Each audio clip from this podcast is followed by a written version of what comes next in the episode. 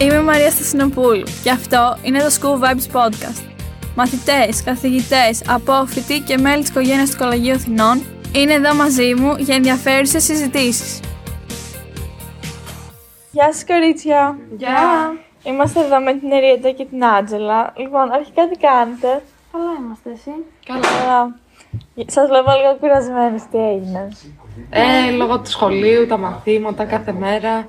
Γενικά είναι κατάλαβα. δύσκολο. Ναι, λογικό. Λοιπόν, μέρος των αξιών του σχολείου είναι να μάθουμε να δίνουμε πίσω στην κοινωνία.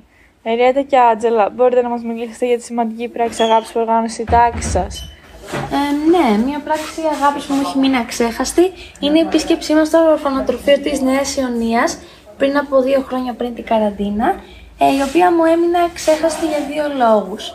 Ε, πρώτον, μ' άρεσε που προσφέραμε βοήθεια σε ανθρώπους που το είχαν ανάγκη και δεύτερον, επικοινωνήσαμε με άλλα άτομα και μάθαμε για άλλες οπτικές και άλλες συνθήκες κάτω από τις οποίες ζουν ε, οι συνάνθρωποι μας. Α, τέλεια, Εριέτα.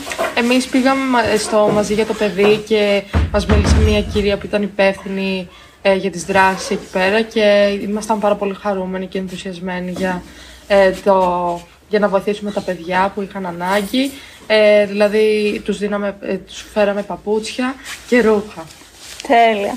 Πώς νιώσατε βοηθώντας αυτόν τον οργανισμό; Ένιωσα πάρα πολύ ωραία και πιστεύω ότι ε, υπήρχε ε, όχι συμφέρον, αλλά υπ- ήτανε, αποτελούσε μια ευκαιρία έτσι ώστε να ευρύνουμε τους ορίζοντές μας και να νιώσουμε καλύτερα που προσφέρουμε στην κοινωνία. Μπράβο, Άτζελα, εσύ, Εμείς Εριέτα. είμαστε, ήμασταν πάρα πολύ χαρούμενοι και γενικά ενθουσιασμένοι και συγκινημένοι με, όλε, με όλες αυτές τις πράξεις γιατί μάθαμε διάφορα πράγματα για κάποιους άλλους που, δεν, που είχαν ανάγκη και ήταν διαφορετικοί από εμάς σε αυτό το κομμάτι. Και νιώσατε περήφανες για το σχολείο που οργάνωσε κάτι τέτοιο; Ε, ναι, πιστεύω ότι αυτό το σχολείο δίνει πάρα πολλές δυνατότητες και ειδικά για τις πράξεις αγάπης. Ε, και έτσι νιώθω τυχερή που είμαι σε αυτό το σχολείο και μπορούσα να πάω μια επίσκεψη σε ένα τόσο ενδιαφέρον οργανισμό. Εσύ, Εριέτα. Συμφωνώ και εγώ με την Άτζελα γιατί ήταν κάτι μοναδικό και αξέχαστο γιατί μάθαμε διάφορα πράγματα ε, και γενικά θα ήθελα να το ξανακάνω και στο μέλλον ε, με τους συμμαθητές μου και τους φίλους μου. Ωραία.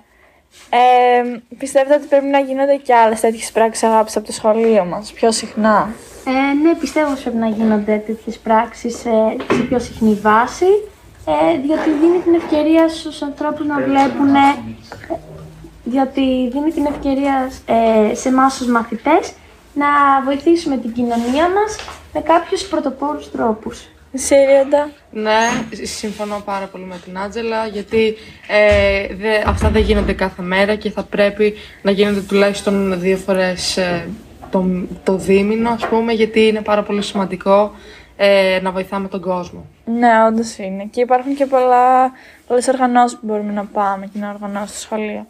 Και τέλος, σας ενέπνευσε το σχολείο με αυτή την πράξη αγάπης να αγαπήσετε και εσείς τον εθελοντισμό. Πιστεύω πως ναι. Ε, αυτή η πράξη αγάπης και άλλες που έχουμε κάνει, ε, εμένα προσωπικά μου δίνουν κίνητρο για, για τον εθελοντισμό και πιστεύω πως με έχουν κάνει να αγαπήσω τον εθελοντισμό και τη συνεισφορά ε, σε συνάνθρωπό μας. Μπράβο. Ναι, και εγώ θα ήθελα να το ξανακάνω σίγουρα και με την οικογένειά μου και με διάφορα άτομα άλλα, γιατί είναι πάρα πολύ σημαντικό, όπως είπε και η Άτζελα, και έχουμε κίνητρο και αφοσίωση σε αυτά τα παιδιά και γενικά σε αυτούς που έχουν ανάγκη ε, για ένα καλύτερο μέλλον. Ωραία, τέλεια. Σας ευχαριστώ πολύ. Και εμείς. Γεια σας. Είμαι η Μαρία Στασινοπούλου και αυτό είναι το School Vibes Podcast.